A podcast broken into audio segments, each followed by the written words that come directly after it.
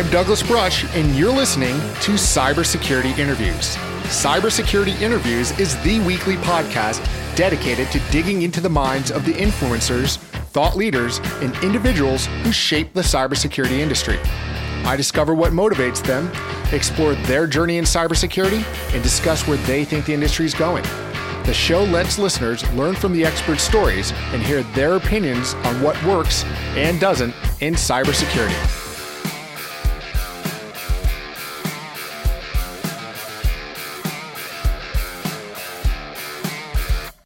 Hello, and welcome to episode 118 of Cybersecurity Interviews.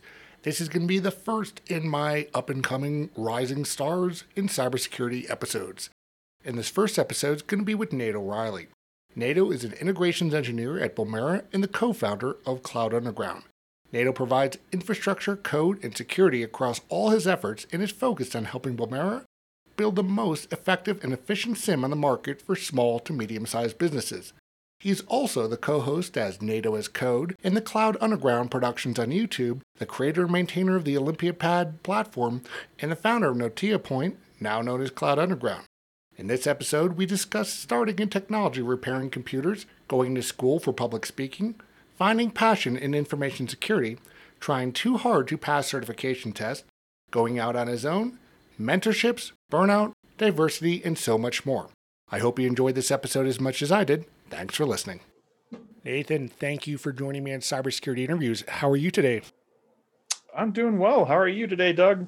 Doing well, though. I'm looking at it. I don't know how much snow you got by you, but we're, we're relatively close to each other geographically. But here in Boulder, it's the um, you know the late April snowstorm of a, close to seven eight inches that I had to sho- shovel this morning. So it's been crazy. It, you know, it's been uh, cause cause I'm in Boulder County, so it's definitely snowy. That's for sure. Yeah. Well, it's it's one of those things that you know you have to kind of constantly adapt and overcome living in Boulder with the weather as much as we have to do with uh, cybersecurity. That's right. Disasters all the time in every way. It's like shoveling while you're trying to get ready for those morning meetings while something probably just went wrong. Yeah, exactly. well, I I'm excited to have you on. You know, we've known each other now for a couple years through the online community, which is probably how I know most people in cybersecurity or really technology going back almost scarily 40, 30 years.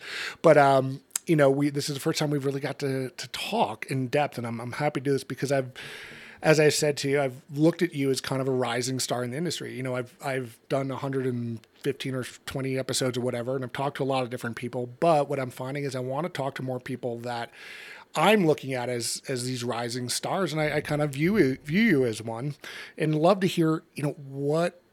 Let's start with you know really how you got into what we're security now because it was probably very different when you started than when I started 40 years ago. totally you know and it even makes me think about like people starting now is probably even different from when i when i started uh, and you know it's it's one of those things because i've been looking up to to like your show and things like that so it's it's one of those things where when you're trying to build a professional presence you know and you like realize like oh i, I guess i guess the things that i do matter uh, and my the way that my career started definitely wasn't uh, i guess conventional because most of mine came from just tinkering until someone was like, "Hey, this job that you've been doing," because I was selling cell phones at one point. They're like, "That job's going away because you know the contract for selling cell phones won't work anymore." And they're like, "But you can work on computers." And I really liked the people I worked with at the time, uh, and this was like before 2010. Uh, and I was like, well, you know, I want to keep working with with everyone, but uh, you know, I guess I'll go ahead and try this computer stuff. So that sounds fine. So then they threw me in a dark corner where there are no windows eh, with a ton of malware and people's broken business computers uh, right in the middle of a recession. So that was pretty much just like trial by fire. Like, here you go, you're a technology professional now. And then from that day forward, I couldn't, I, I tried to get jobs in public speaking because that's what I was going to college for, even when I was working in technology. Uh, and I just for the life of me couldn't get it's funny i see people talking about like i can't get a job in cybersecurity. I can't get into the industry and all this stuff. And i wanted to be a public speaker and that was you know my my whole vision at the time. I went to school for it. I you know i used to be on stage when i was younger and things like that and do like halftime shows and announcements. And for the life of me i could not get the kind of job that i've spent what felt like my whole life that i was working toward.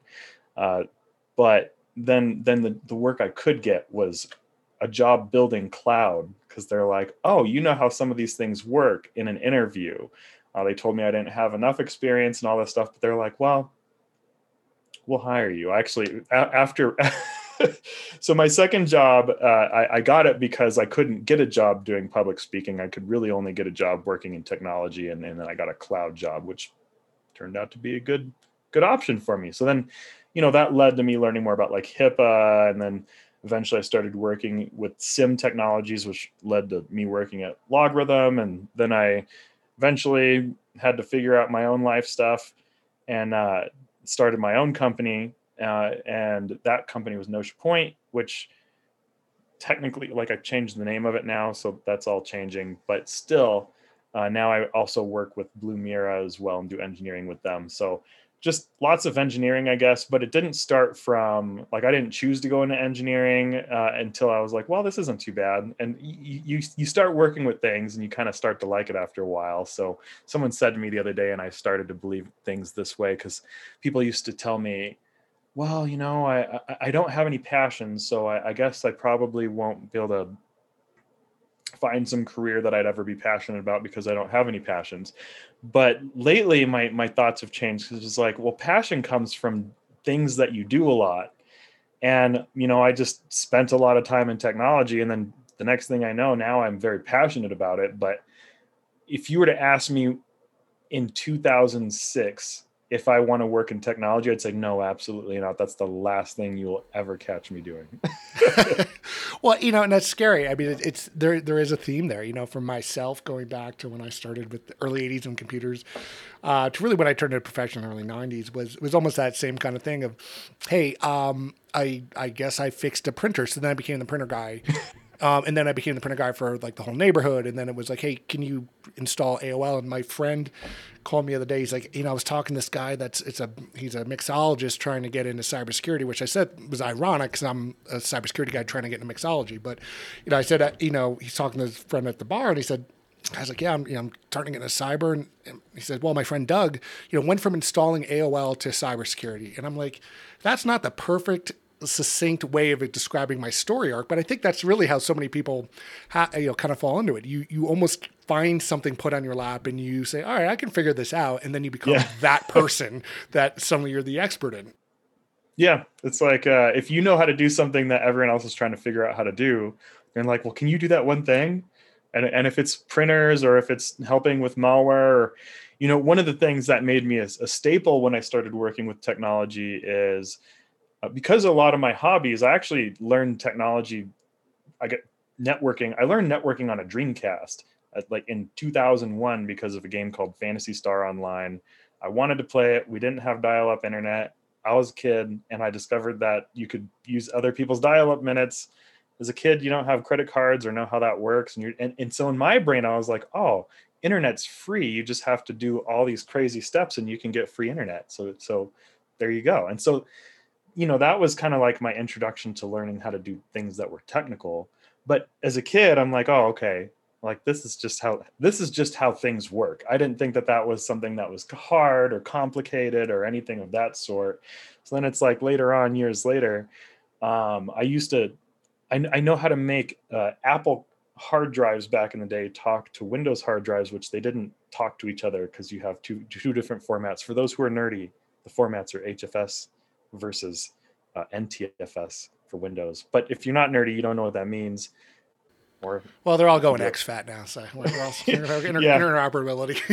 it's true. All that's going away. But yeah, back in the day, you know, I could make those two things talk, and so then they're like, "Oh, can you get data off this drive?" I was like, "Oh, oh yeah, not a big deal."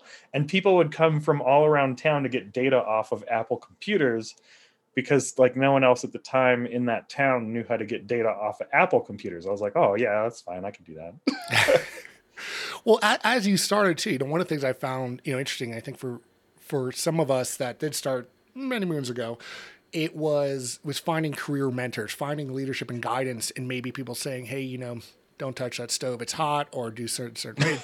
did you did you find yourself able to find early mentors and, and ways to help kind of maybe guide you in the right direction? You know, I don't think I've ever really thought about this, but like my first technology job because i lived in a mountain town and it was a really small town uh, and you know it was one of those things where there there were three people in the office on any given day. Sometimes it was just me by myself uh, sometimes there's two of us uh, but really it felt like i was working with a little family and you know we I, would go to their houses for holidays because my family was far away you know oftentimes. And and i mean we'd do everything together you know and and i remember getting a secondary job at walmart because even though they were a small business they couldn't really pay very much and stuff like that. I was like well i would rather work here and at walmart to make ends meet because if i leave that place i'm leaving my family is what it felt like and you know they would they taught me how to how to rebuild a, a tivo. They taught me how to refurbish laptops. They taught me and you know i think i discredit a lot of that because a lot of probably why i know a lot of what i know comes from having no idea what i was doing and they'd sit down with me all day long and just explain things to me. And they'd be like okay this works this way this works this way. And then you, you there were real world consequences because it was in the middle of a recession so if i didn't do a good job then it, it you know it hit hits our finances and puts everyone in jeopardy not even just me. So then everyone's like okay so we have to make it through this. And i think that spirit of like okay like we're in this together we're going to make it through this and and and you know we're all here for each other. I think that in a lot of ways was the beginning of my career and what what I got used to. And then I went to other places. And of course, you know, even working like the side job at Walmart, like Walmart just felt cold. So I don't even, I don't even, I don't even talk about, I don't even know if I've ever mentioned on any of the things here that I worked at Walmart because it was such a insignificant thing in my head that I don't think of it as experience, which it is. And, and I guess I should think about it and talk about that.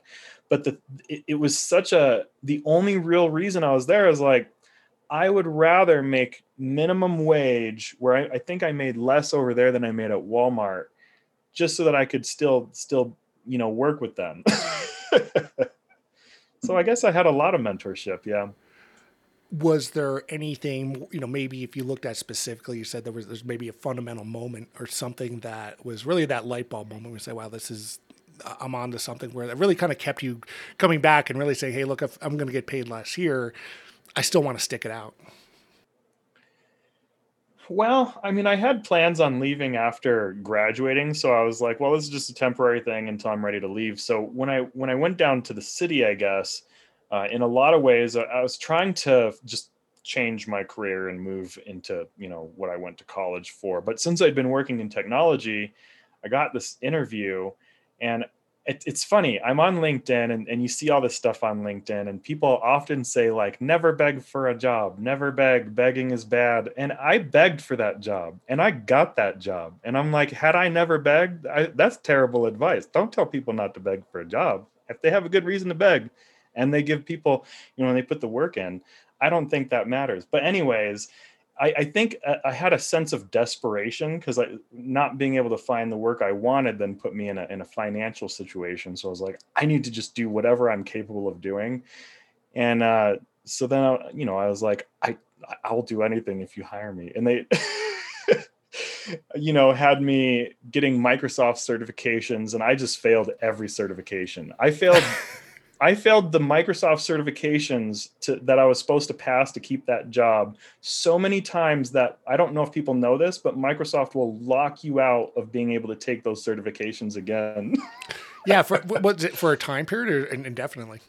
For a year, yeah. Oh wow! So yeah, they lock you out for 12 months. If at the time, if you failed five times on a certification test, and I would study day and night. But really, what I learned is I was trying to do too much, not sleeping enough, not getting enough rest, and, and trying too hard. And in a lot of ways, like studying too hard and not giving myself like time to collect myself. Now I know how that now I know how that works. But at the time, I was like, I have to keep this job that I begged for. and and you know, and then uh, once I passed a certification because I ended up doing a harder certification later, and I passed that one right before losing that job. And then I, I got to keep it and I was like, well, now I know a whole bunch of stuff. And so I, I actually started a company called Artisan Information Research, and I and I didn't, you know, the only reason I ever got a normal job, because my parents were entrepreneurs, uh, was because a scholarship I had told me that I couldn't keep the scholarship, and it was how I was paying for my college if I didn't get like a normal job. And so, you know, I, I was like, well, I, I miss doing what I used to do for a living, which is just doing my own thing because I used to DJ and I, I, used to do so many random things. So I started another company. And then when I started that company, that's when LogRhythm poached me before I even really got that one off the ground because they, they had some interesting things and they, oh, and I wanted to travel. So I was like, okay. And then that, you know, got me into SIEM a lot more and, and, you know, you do something enough. I used to do SIEM deployments and now I just do that stuff for fun. So I guess, I guess that idea that if you do something enough, you might become passionate about it. Because I used to hate doing those deployments, and now I'm like, well, you know, it wasn't that bad. so you don't. But you, so you know, uh, LogRhythm, which is great, you know, and I've had James Carder and um, and other folks that, that have come and gone from LogRhythm on the show before, and um, you know, it's funny. You know, we, we I look at them now being at Splunk, literally across the street. I said James Carder and I are gonna have a dance off one day. You know, we're, we're, we're kind of frenemies in the same way, but it's you know, it's there's there's plenty plenty of work to go around. So by no means do I disparage them. I think they're they're great. Um, totally. But you know what? There had to have been a point there where you were thinking, you know, do I? I got this security job. It's a it's a well known local company. They're they're you know they're they're a hot thing.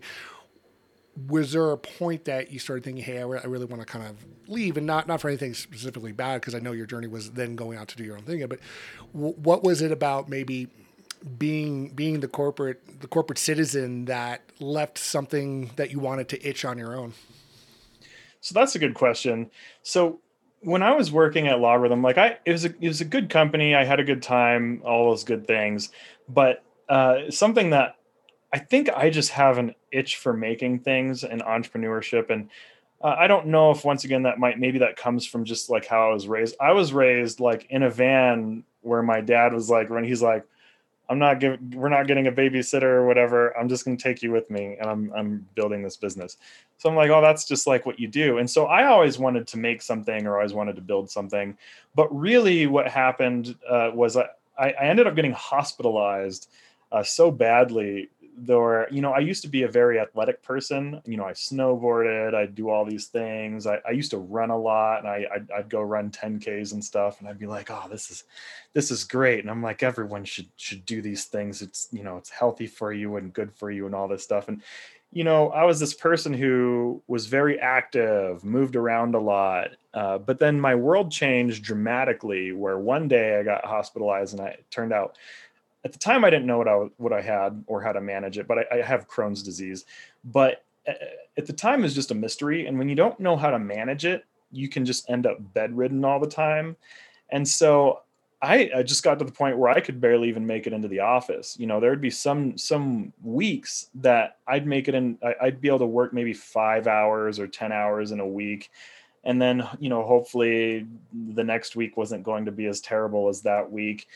And that got me thinking like I need to take a step back and understand what's going on with my body and my health and really just focus on myself for a while and focus on like my needs instead of the needs of a company and all this stuff. So I, I took a massive risk to really just just leave and then try just say I'm going to sit here and try to figure out all of my health stuff like all of it. And and you know that's what led to me kind of understanding that i okay so i have this disability now my like mobility is significantly more complicated. I can't just go run around like i used to. There's no uh may, you know maybe someday i might be able to run 10ks and stuff like that again but you know forevermore i you know i i need a lot of help to to do much of anything. But uh what one thing that on one end, I think people oftentimes are like, oh, you know, I feel sorry for you and things like that. But the reality is, it opened up my world in a way where I've never been happier than I am now because what it's forced me to do is it's given me space to think and space to understand myself and space to build levels of self awareness I didn't even you know I would have probably never even spent the time on because I always just made myself so busy and really, I would say that if it wasn't for that, I probably wouldn't have forced myself to like suffer through starting Notion Point and trying to get all the things going. Because while other people, because I, I remember when I was starting Notion Point, I had uh, investors telling me that you know, oh, you're just going to quit in a year, and oh, you're not. But I don't I don't know if they really understood and, and I don't even know if I understood. It's like when you when your circumstances are that like your options are, well, if I try to get a job, there's no way I can keep it or maintain it, or like I can't I can't wait tables to make money. I can't do anything like that.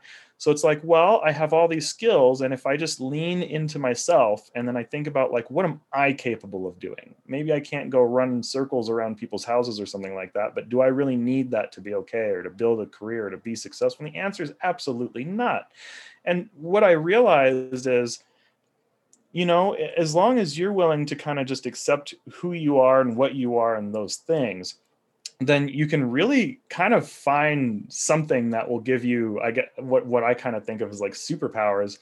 Because the thing that makes someone unique is something that you kind of have to find within yourself that someone else can't see in you. It's kind of like our, our heads have whatever's in our heads, and someone would have to be psychic to know what's in there. But if you start letting those thoughts out and, and trying to see how you can use what you know to help people, uh, that eventually led to me start like you know now at this point I started creating a like an automation platform for people trying to you know either teach or build things and stuff like that. And a lot of that came from you know trying to help help people learn how to educate and stuff like that and finding out that they really don't have all the things that they need or the resources that they need to not charge students like 10 grand to learn what they need to learn and it's just that the resources didn't exist so it's like well you, people got to pay for the resources somehow because there's there, there aren't uh, affordable alternatives to make it easier to do certain things so i was like well why don't i focus on that and make it easier for people to learn and e- easier for people to learn how to develop things and easier to start. I don't care what they're trying to start. Are you trying to start a business? Are you trying to start a career? Technical skills are technical. I tell this to people sometimes is, uh, you know, what's harder, technical skills or social skills? Technical skills are generally black and white and you can follow a checklist. Uh, and then the, the non-technical skills, you actually have to try to talk to people. You have to do back and forth. You have to try to understand what's going on with folks. You have to understand their lives their circumstances their business their business model. I, I, tell you that's infinitely more complicated than just trying to understand how the backbone of a cloud works. The backbone of a cloud is checklist step one click on this step two click on that over there. And so I've been trying to kind of help bridge the fact that because you know I find in the cybersecurity space, I think a lot of people think that getting into cybersecurity is so hard. I've learned because I think they think that they're not technical enough, and so they keep going down this rabbit hole of trying to get more technical, when really they need to stop that and go learn how to talk to human beings. You learn how to talk to human beings, you can get the job. The technical stuff you can learn how to follow checklists. Learn that you don't need to, to memorize it. You just follow it. And that's kind of what I'm trying to encourage people to learn how to work with people. It'll change your life more than the technical skills in some ways. Yeah. So that's, that's I, I, always say, you know, we, are securing people, not not computers. you know, it's, yeah. it's, it's really you have to understand the human beings that sit behind and where where we have like I mean I've done far too many data breaches and incidents that I care to remember, and a lot of them start from you know quote unquote human error. It's understanding what drives people, what's their incentives, why would they click on something, um, and it's understanding people's behavior um, is, much more important. As you said, it's I, I can I can probably still reverse engineer things and, and registry, registry files and MFT tables, but, who cares at this point? You know, it's yeah, it doesn't become scalable at a certain point. exactly. so you know, as as as you're going through this journey, and and I and I remember you even kind of reaching out to me. We talked around that time, and of course, my my immediate answer is yeah, jump off the ledge, go for it, like because that's that's my answer to everything is do it. Um, totally. But uh, you know, I'm, I'm, I'm glad to see that you did, and and, and not you know fail miserably because then I would have felt horrible. But the uh, but there had been moments there too where it was probably not as smooth as as one would think. I think people don't realize that you know you hear the highlights of a journey, but there there are points where you have to. There's it can get rocky going on that. Oh, road. Oh yeah. What, were there were there points that that made you question that journey, and and how did you get through that? What was your support system like, and what did you what did you do to kind of cope through that? Well, you know, your support system's everything. I'll tell you that first and foremost because if you don't have the right people around you i'm just going to go so far as to say that trying to pull off the things that i wanted to pull off last year and did probably would have been absolutely impossible.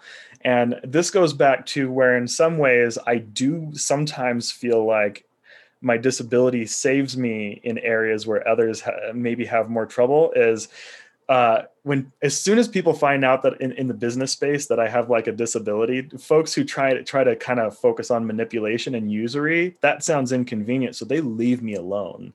And so what it does is the people who do come and talk to me, I tend to get higher quality people willing to talk to me and talk through things, especially if I get real with them Uh, because uh, then folks who don't want you know overhead and stuff like that are actually people who don't want to build a relationship they like back away they're like oh I'm going to back away from this situation and talking to this person, which is really helpful for me. Um, and so, you know, what I did a lot of is trying to focus on bringing people together, uh, you know, whether it be students, uh, the people who are facilitating like students' lives, like different pro- programs, trying to find ways to get other businesses to, to come together and I spent a lot of time focusing on using education as a tool to bring people together. Uh, but also because you know I have an interest in helping people's lives kind of change and adjust. And so I had this, you know, we had done this like hacking tournament, and I was really trying to figure out how to make this hacking tournament something that people could use to have more like of a real world learning experience for cybersecurity types of things. And you know, I started going to AWS because that's the recommendation that people, oh, you know, use AWS, you can make it easy to host and stuff like that.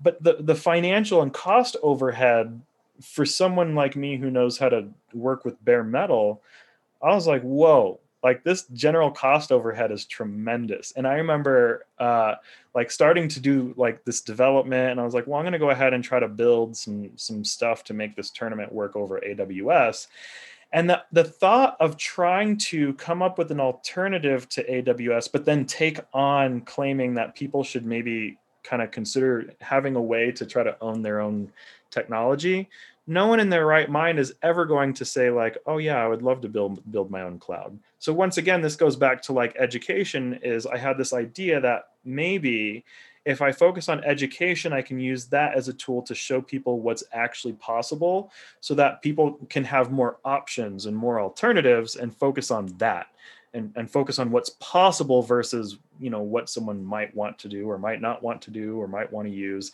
And for small projects if you're trying to either teach students or you're just trying to test an mvp or some of these other things some of those development costs especially like you know for cloud platforms uh, it gets really rough, especially if you like to run things continuously and you don't want to have limits and you want to be able to chew through a lot of data or run a lot of tests.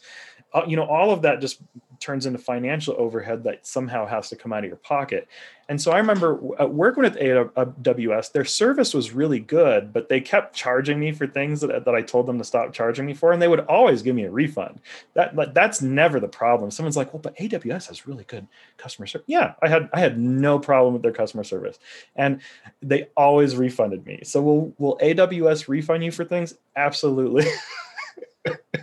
um, but you know, when you're really just trying to to figure out how to do stuff, the other thing is when I was trying to recommend other people learn certain cloud things, I'm like, okay, well, recommending that they okay, it's like the trial gets confusing and all this other stuff. So I had recently discovered this like drop shipping and drop shipping, you know, they have like Raspberry Pis on there. I was like, oh, I, I, bet you could like drop ship open source hardware to people and and let them learn on that as instead of trying to host, and then make it to where uh, someone else, if they were an educator or a teacher or something like that, maybe they could just send that to someone who you know then you don't have to pay monthly fees. You just send them a, a thing one time and then bam that's their lab.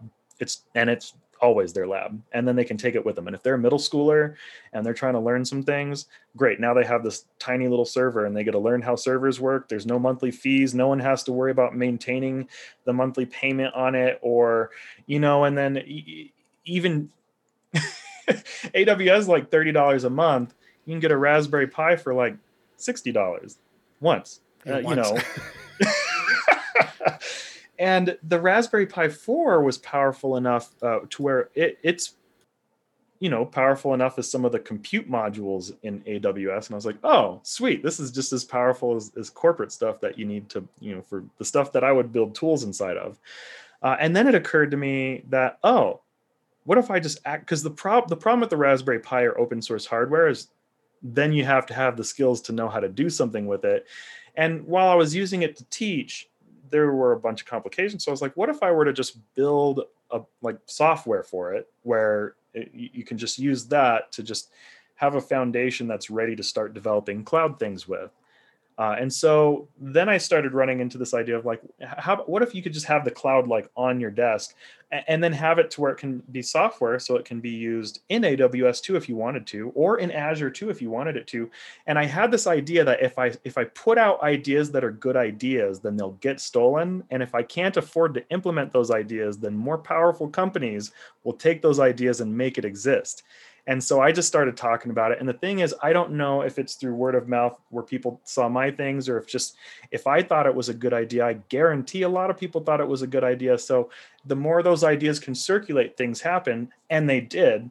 And so it was October uh, when all of a sudden it's like a lot of the things that we talk about suddenly became built into Azure.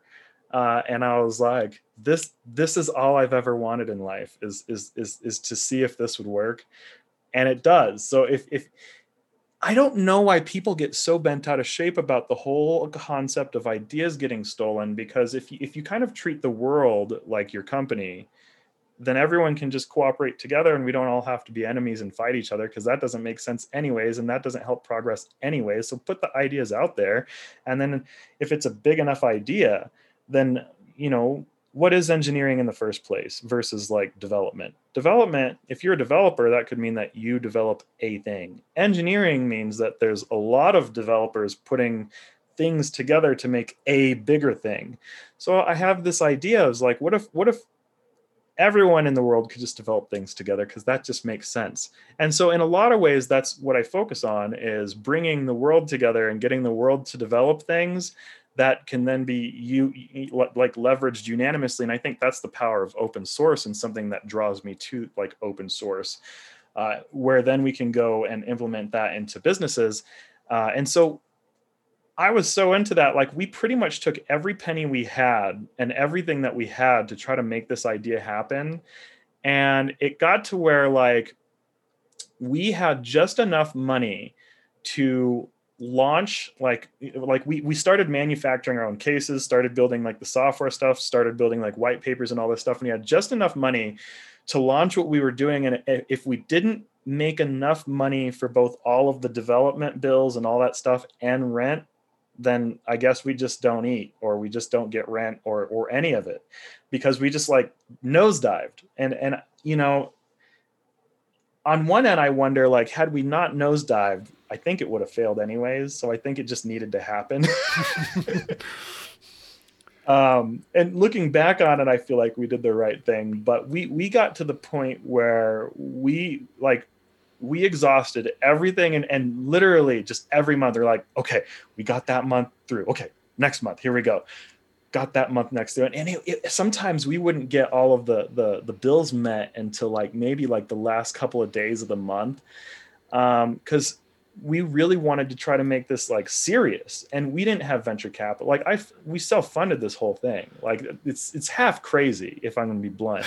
And everyone told me i had so many people telling me that what i was doing was tr- impossible and you can't do that and we had investors coming around and we turned them down and i remember in in, in uh, it was like june we were at a crossroads where we're like do we keep suffering through this or and trying to do it this way or or do we go and and work with venture capital? Uh, and and we are like we're gonna just try to do it on our own. And so then i was like well now we created all this crazy stuff so now we need to go find a company who needs the type of technologies that we develop. And then i'm obsessed with SIEM and i was like well let's go find a company to help. And I, I don't have unlimited time. I, ha- I have like barely any time if I'm going to try to just like live my life. And lo and behold, there was literally one company on the planet who was exactly what we were looking for. That's like exactly the portfolio that I'm like, this this company, they're trying to do crazy stuff that's like borderline impossible, and that's what I do. And I'm like, okay. And they do SIEM. I'm like, okay, that sounds that sounds good. Let's go. Let's go make some things that sound impossible. So so that was Blumira. And so that you know that that was when we finally are like okay so now we're getting implemented into the market. Now we're getting our like our ideas out and and and really changing in a lot of ways like edge computing has been around since like 2015 but in a lot of ways for people who don't know what edge computing is you should start looking into what edge computing is. Because that's in a lot of ways what we do where we're using edge computing as a new emerging technology in what's called cloud native. So if you don't know what cloud native that's another term to look up. Uh, cloud native computing foundation is a thing these days. And you know all this stuff is so new that a lot of people haven't quite figured out how to apply it but the catch is if, if you if you think about data centers in 2010 you have the, the giant buildings you have all of the systems in one giant building and maybe they have, have to price those things out and do btu calculations. I probably can still do it. It's scary. Yeah yeah you know and it's a it's a huge operation and the centralization is critical. And what we realize is what if we could leverage edge computing to lift the need for for having a data center as a data center where then maybe a data center could exist on the, the bare metal of, of someone's cloud could exist on the desks of the admins and the, and the developers. We're like is that possible? Can you can you uh, get rid of that and then leverage edge computing to make something that that can just like scale that way and then we found out the answer is yes. and so we just started uh, implementing that this year. And then that's when Notion Point, we decided to pivot that into Cloud Underground, where it's like, okay, so what if someone wanted to start a new business in a modern climate and doesn't have Uh, you know venture capital especially or lots of funding of their own or especially people with super limited budgets trying to do something that's already super expensive and they want to do their own development they want their own bare metal they don't want to run an office they want to be able to scale still without all those limitations they want to be able to maybe even be 100% remote.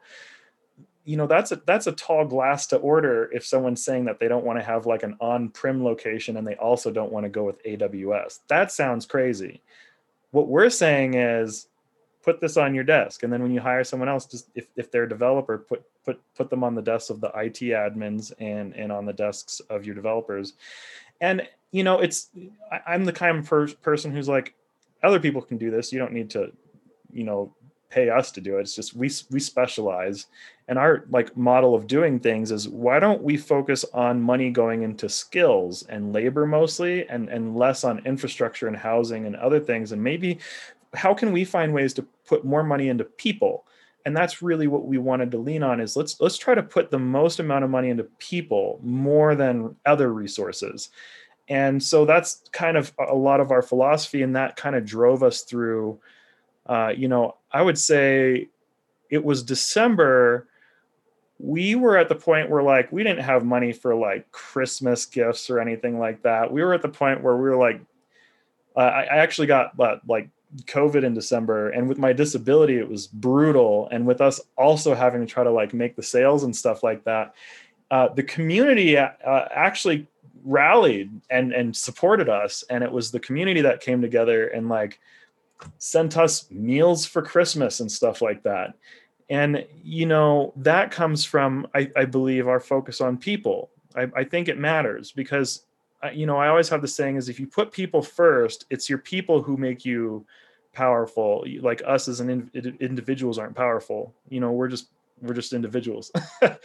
and so you put your time and your energy into others, then when things do hit the fan, you know, December could have been the thing that put us down and, and just that would have been it. but the reality was that people didn't want us to end and didn't want us to fail. And so they didn't allow it. And so here we are today, just growing now. And now we have more support than we ever thought we'd have. We're doing like, it's really, it's really weird going from idea to creating like technologies that don't exist and and it's a it's fun and it's empowering but it's it's uh it was it was real stressful. Like there are days when i was just like i don't even know why we chose to do this in our lives. Yeah been there you know when you when you, when you start coming up with productization of things and you, you, you have some very early encouragement. You're like, is this just confirmation bias? Am I seeking this? um, am I completely just living in my head on this? And then when you start getting those first bites and uh, it's it's it's it's a weird journey, I have to say. And, and through that, you know, were there maybe existential sources, books, blog, uh, podcasts, or blogs, were the things that you relied on to say, you know, as you go through these, you know, kind of a lean startup kind of mentality, or looking at things and iterating and there's a psychological aspect of it. Like, were, were there things that you you look for as as structures or maybe past lessons from others to say, okay, I think what I'm doing kind of makes sense. Well, I, I, asked you a lot of questions and you gave me a lot of good advice and reading. that was very helpful. Um, it, it, the, that book Essentialism is really good, and I think we book club that too. But either way, if someone if you haven't read the book Essentialism and you're trying to start a, a business, just I don't know, read that book. And read then like book. That's my the, my first recommendation to everybody. Is read, read that and then talk.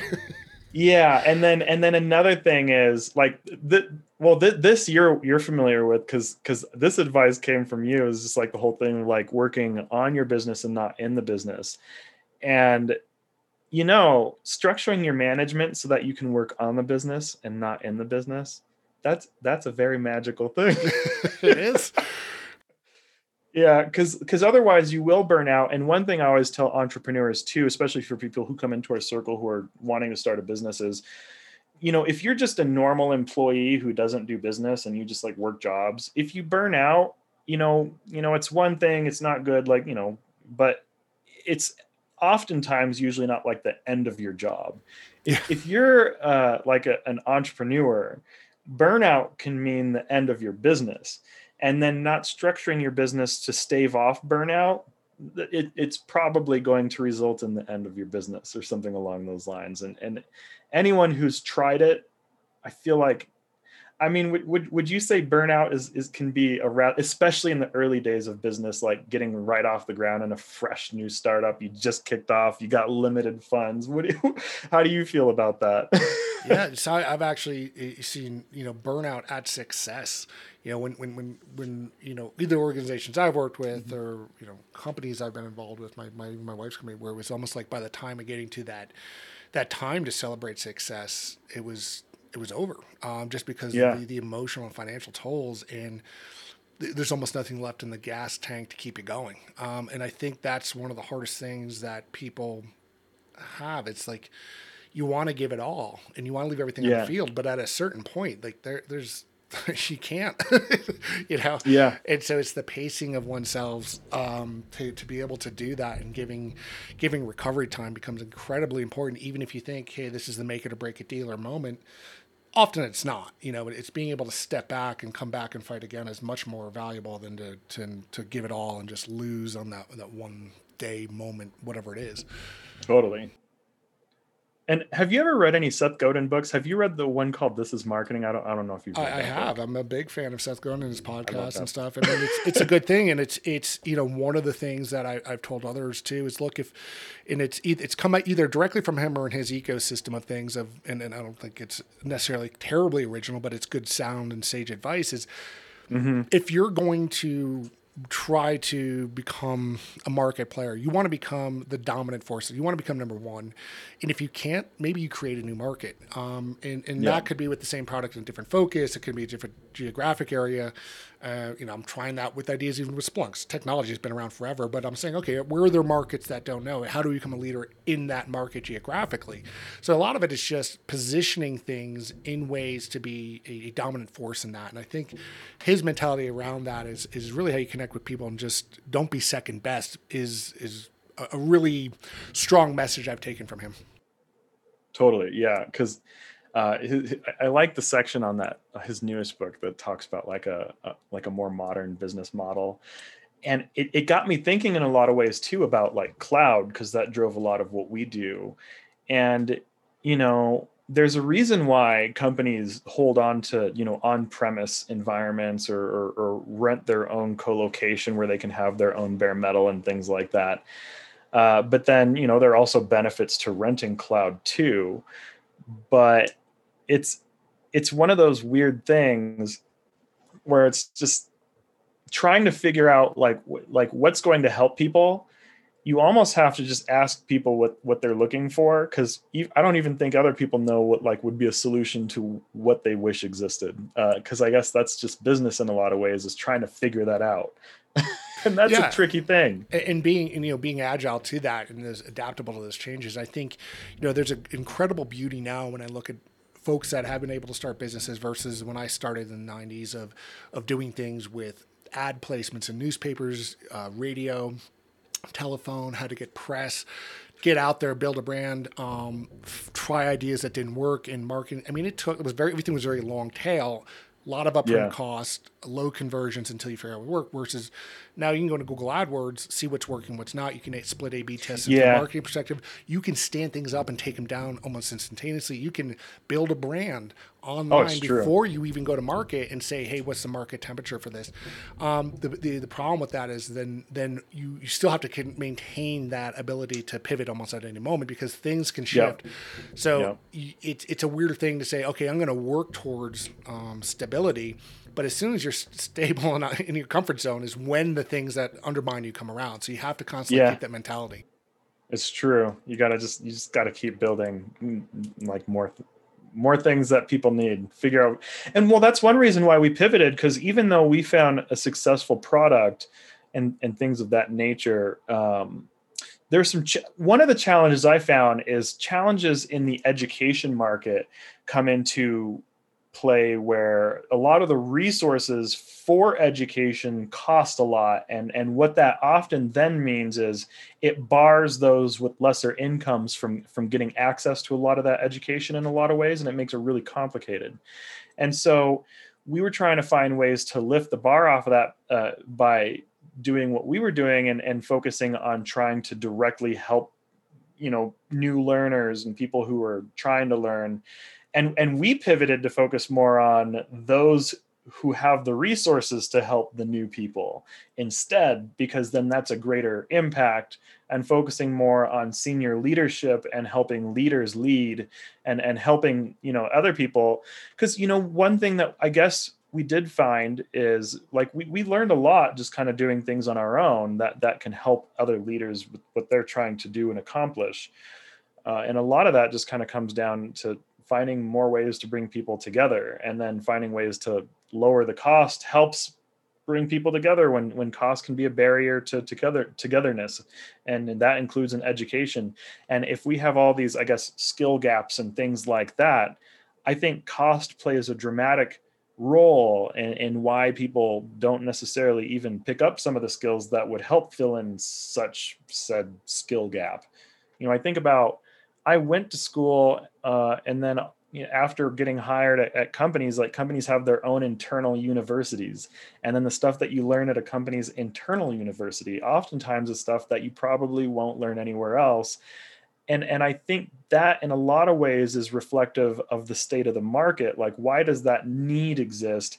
Because for these companies to flourish and grow, there's an awareness already that that educational resources aren't going to help that that that exist in the market aren't going to help that company succeed unless they put some effort in themselves to to expand upon that. So I, I think about things like that because it's really tricky. Um, so I don't know. It's a lot of that stuff. Well, no, I, I agree. I mean, I, I, when people say, "Hey, look, you know, there's a we just can't, gosh, we just can't hire enough people for the open recs," I'm like, well, okay, let's let's address that, and maybe it's our problem. You know, the barriers of entry for folks to get into cybersecurity of, you know, where we put you know unwieldy kind of education programs. You know, I want an undergrad, I want a master's, and then I want somebody to come in and I want them to have these certs. It's like you just you just named like a quarter million dollars in education that you expect mm-hmm. somebody to have, and you want them to have one to three years experience on top of that. It's like it's yep. just not going to exist. You, you, want as unicorns, and that's instead of hiring for training, you know, people that have the aptitude to learn, people that have been educated on how to educate themselves, that have that propensity to learn, then then we're not going to change things. And yep. disparately, we, we put people, uh, unrepresented groups, people with mental health mm-hmm. conditions, non-able-bodied and dis- disability people, further and further out at bay um, yep. instead of making it an inclusive thing. And that's why, you know, this part of this, my new mission in life is, is to support diversity, equity, inclusion, and mental health awareness. Yeah. Because, you know, we don't support people that don't, quite frankly, look like me. You know, your traditional Yeah. cis male, able bodied, white, upper middle class. And I, I can't sit there and turn around and say, geez, why aren't there enough people in cybersecurity? it's like, well, not everybody had my starting blocks, and that's not fair. Yeah, and it's and it really is tricky because and that's what I learned last year above all things is it's infinitely more complex than I think I knew kind of at a high level what I was getting myself into, but I think the skill uh, you know the education piece in the cybersecurity space is a, a lot a lot more of a behemoth than I expected, which is why I'm like, okay, so just us trying to build one entity, I don't think that's enough, and it's not going to grow or scale fast enough. What grows and scales faster is is what you know. You help one one group of leadership, then maybe they can help you know a, a, couple thousand people, and then another couple thousand people with that group of leadership right there. So that's kind of where where I think this year I want to kind of re, reposition myself even because you're right it is kind of complicated where even when i was working at companies and without getting like too specific into some of the things is you know i remember going into an office with a colleague and i was the the one who was the engineer working on the project or the lead consultant anyways and they look at the guy next to me who looks a lot more like who who they thought was on the phone because i speak fairly articulately. Uh, they're like oh you must be nathan. And and it's like well actually i am. And you know like little things like that and you know i, I was the one who would be not not not just me but you- you'd see more like the minorities and the women kind of hanging out things like that in the small little group like the little club Well, I, I can't No. tell you the time. So Le- Leanne Nicola, who's been on the, the who's a, a friend and, and play of mine for a long time, she would when she was out here in Denver too, and has now moved out here. Her and her husband um, are both met working with me and both do incident response. So God knows what they talk about malware all day. Must drive them nuts. But uh, love them both. But you know, she she she's told stories on the Colorado Equal Security podcast that when she was first getting out here and we're networking and building a network and both trying to get, find out what the cybersecurity network's like. They're like, "Oh, you're Doug, and you must be his wife." And she's like, "Excuse me, no, what the hell? Like, I'm not. Yeah. We're friends, but we're also workers, and I'm a cybersecurity analyst, so." treat me as such and there's there's a problem with that in our industry where we mm-hmm. we yeah we look at the people in the room and say oh you must be whatever and it's like no wrong yeah it's a thing and so you know it, it's a I, th- I think it also helps too that like when other people who look a little more like me than see me you know putting my face out there i think it helps encourage them to be like oh i i could go do that too. Uh, because i remember when i was coming into the space and there's like you know really you go to the right office and everyone's like oh you're the token black guy. And that's literally what like some some offices will just like say. And then they'll just like beat it into the ground. And you're like well i just want to be a person and, and, and, and like a professional with everyone but i guess i'm the token black guy and that's like the, they, they some people cannot see past it in this industry. And so I, I think it's another thing that's probably deterred me from from being you know too too too happy go lucky about the idea of, of working in, in a lot of like larger companies it's probably why i stay away from them at this point. I just i'm just like i'm just going to go to create a new market and, and whatever that market wants to do like they they never really included me so i've never felt part of it so i'm just like i'm making my own.